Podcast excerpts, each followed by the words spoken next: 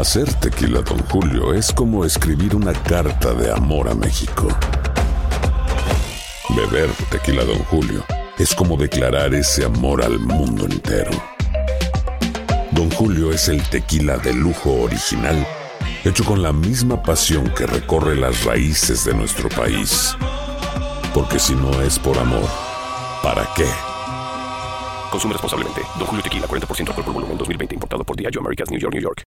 Aloha, mamá. Sorry por responder hasta ahora. Estuve toda la tarde con mi unidad arreglando un helicóptero Black Hawk. Hawái es increíble. Luego te cuento más. Te quiero. Be All You Can Be, visitando goarmy.com diagonal español.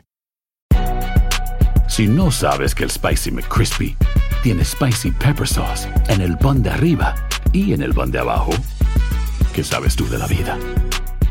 Para, pa, pa, pa. ¿Quieres regalar más que flores este Día de las Madres? The Home Depot te da una idea. Pasa más tiempo con mamá plantando flores coloridas, con macetas y tierra de primera calidad para realzar su jardín. Así sentirá que es su día todos los días. Llévate tierra para macetas Bigoro por solo $8.97 y crece plantas fuertes y saludables dentro y fuera de casa. Recoge en tienda y sigue cultivando más momentos con mamá en The Home Depot. Haces más, logras más. Más detalles en homedepot.com diagonal delivery. El siguiente podcast es una presentación exclusiva de Euforia On Demand. Queridos amigos, ¿cómo están? Me da mucho gusto saludarlos. Bienvenidos de nuevo a Epicentro. Un gusto estar con ustedes, esta vez grabando desde eh, los estudios de Univisión en Los Ángeles, California. Poco a poco se restablece, hay que decir esto, para bien o para mal, la normalidad en el mundo. En Los Ángeles, hace unos días, reabrieron de manera muy cuidadosa una serie de negocios, los mercados de flores, las tiendas de artículos deportivos, las tiendas de ropa, pero las experiencias en estas tiendas, en estos comercios, no tienen nada que ver con la experiencia que teníamos hasta hace algunos meses. La gente que fue a estas tiendas el fin de semana se encontró con que no podía ingresar a las tiendas, podía recoger cosas afuera de la tienda, podía comprar desde afuera y recibir la mercancía al cabo de unos minutos, era una cosa rarísima,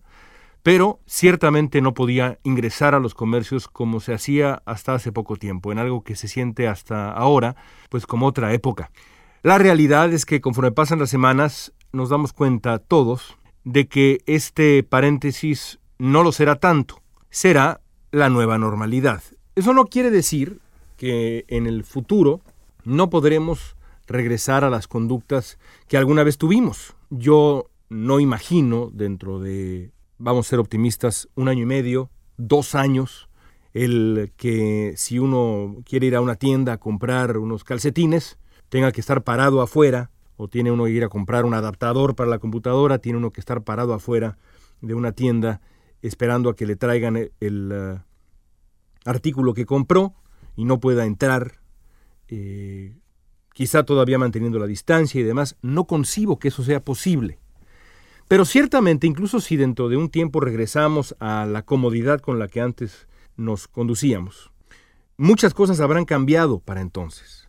Muchas industrias habrán cambiado. La crisis que enfrenta la industria de los restaurantes, la industria hotelera, la industria de viajes en general, de turismo, las aerolíneas están en una crisis brutal. ¿Quién sabe cuáles aerolíneas sobrevivirán, cuáles existirán todavía dentro de unos meses? Hay una cantidad de cosas que no sabemos.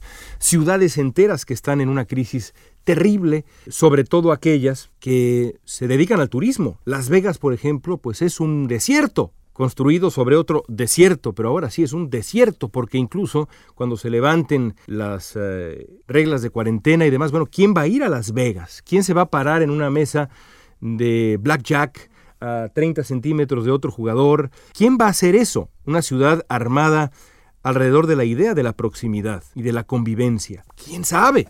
¿Cómo serán nuestras ciudades, nuestras vidas cuando esto pase? Y cuando esto pase me refiero a esta fase pues no lo sabemos. Y cuando todo esto pase con P mayúscula, todo esto se acabe, ¿cómo será el mundo? Tampoco lo sabemos. Por eso es tan importante reflexionar sobre el estilo de gobierno, de mando, de administración que está llevando a cabo en los distintos sitios del mundo. En todo el mundo alcaldes, gobernadores, presidentes enfrentan en este momento la misma pregunta. ¿Cómo gobernar durante una crisis de esta magnitud? Todos, todos, ¿eh? desde el alcalde más humilde del pueblo más pequeño hasta el primer ministro de una potencia mundial, el presidente de aquel otro país, todos tenían proyectos de gobierno muy diferentes al papel que la historia les ha impuesto ahora. Al llegar al poder, ninguno de ellos supuso que se les juzgaría no por su eficacia al llevar a la práctica sus proyectos personales de gobierno, sino por su manera de administrar la mayor catástrofe sanitaria y la mayor depresión económica del último siglo. No debe ser fácil, de verdad no debe ser fácil domar la frustración de tener que abandonar pues las grandes intenciones para abocarse a atender una crisis como esta. Pero así es el capricho de la historia y a la historia no hay manera de eludirla. La ventaja que tienen los gobernantes, eso sí, en tiempos de la pandemia, es que el pasado ofrece lecciones. El pasado existe para aprender de él, porque si no, estamos condenados a repetirlo. Hace unos días escuché una conversación en un podcast maravilloso entre David Plouffe, el gran estratega de campaña de Barack Obama, y John Meacham, que es uno de los historiadores más notables, uno de los biógrafos más notables de Estados Unidos. Ha ganado el Pulitzer, ha ganado todo lo que hay que ganar. Meacham, que además empezó como periodista y luego se volvió un escritor extraordinario. Y habla y escribe con una elocuencia muy envidiable.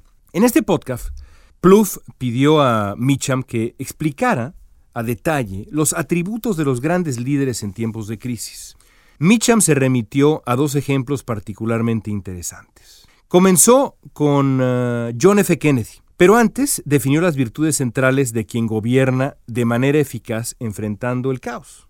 Y decía Meacham, las características centrales de un administrador, estoy citándolo, de crisis exitoso, en los niveles más altos del gobierno en Estados Unidos, desde George Washington hasta el día de hoy, es decir, todos los presidentes de Estados Unidos, es la capacidad de reconocer la centralidad de los hechos demostrables, la evidencia, los facts, y de aprender de los errores.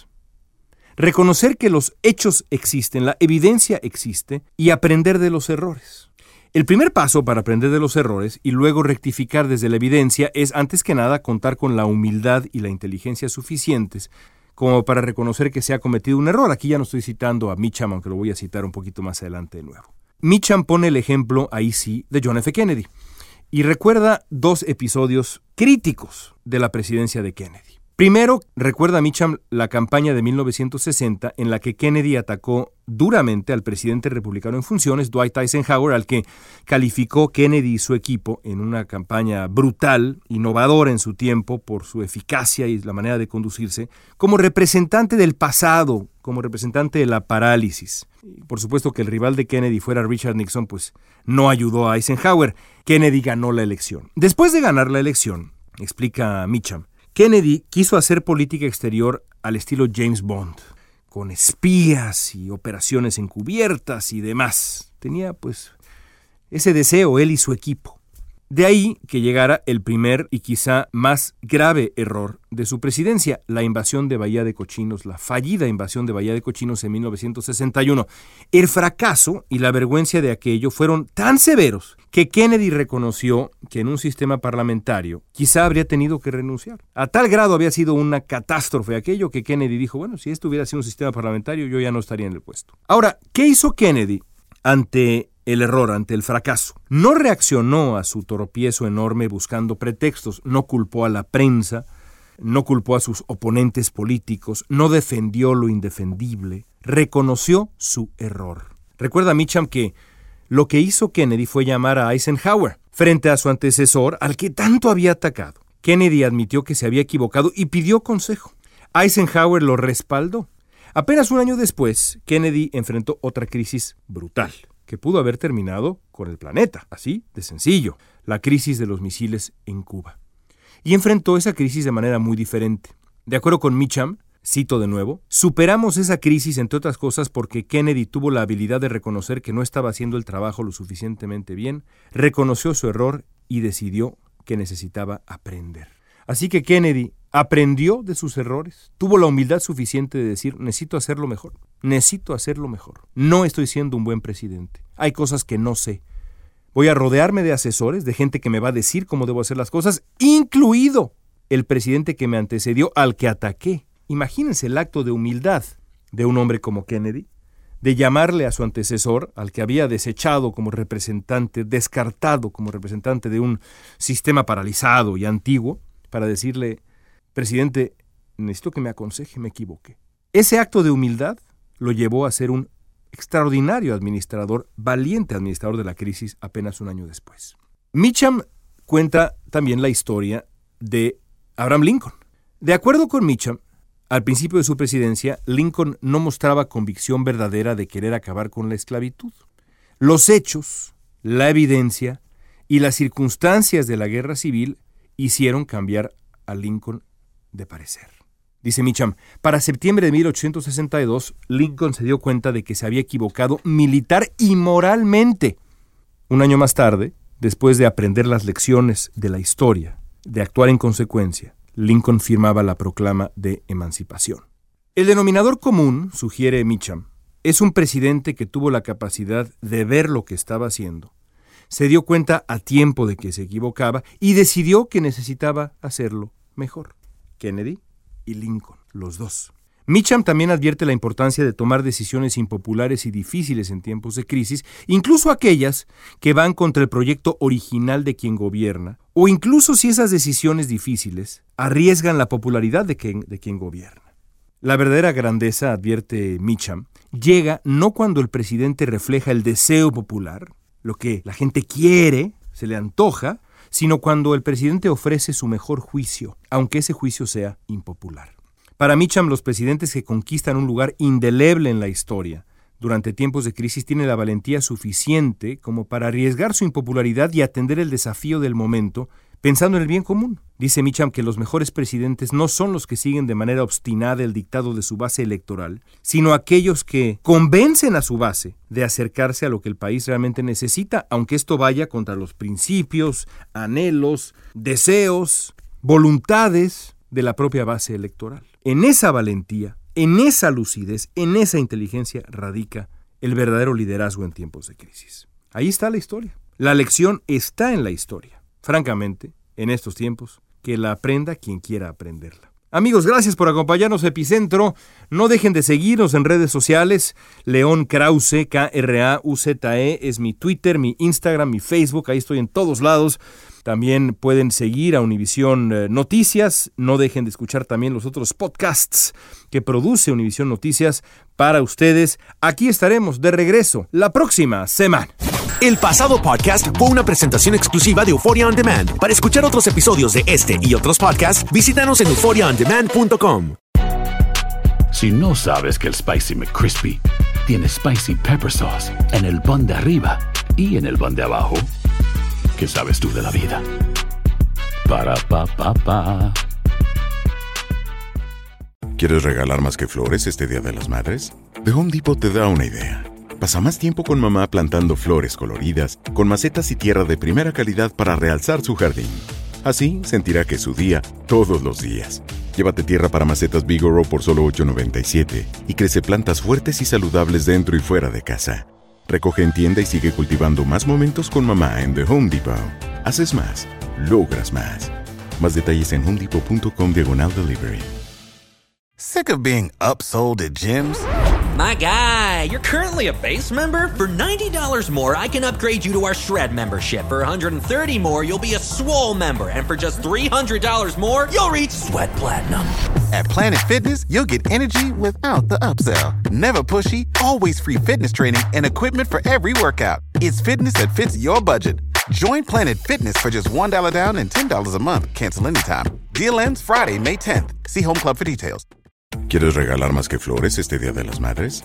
The Home Depot te da una idea. Pasa más tiempo con mamá plantando flores coloridas, con macetas y tierra de primera calidad para realzar su jardín. Así sentirá que es su día todos los días. Llévate tierra para macetas Bigoro por solo $8.97 y crece plantas fuertes y saludables dentro y fuera de casa. Recoge en tienda y sigue cultivando más momentos con mamá en The Home Depot. Haces más, logras más. Más detalles en homedepot.com diagonal delivery.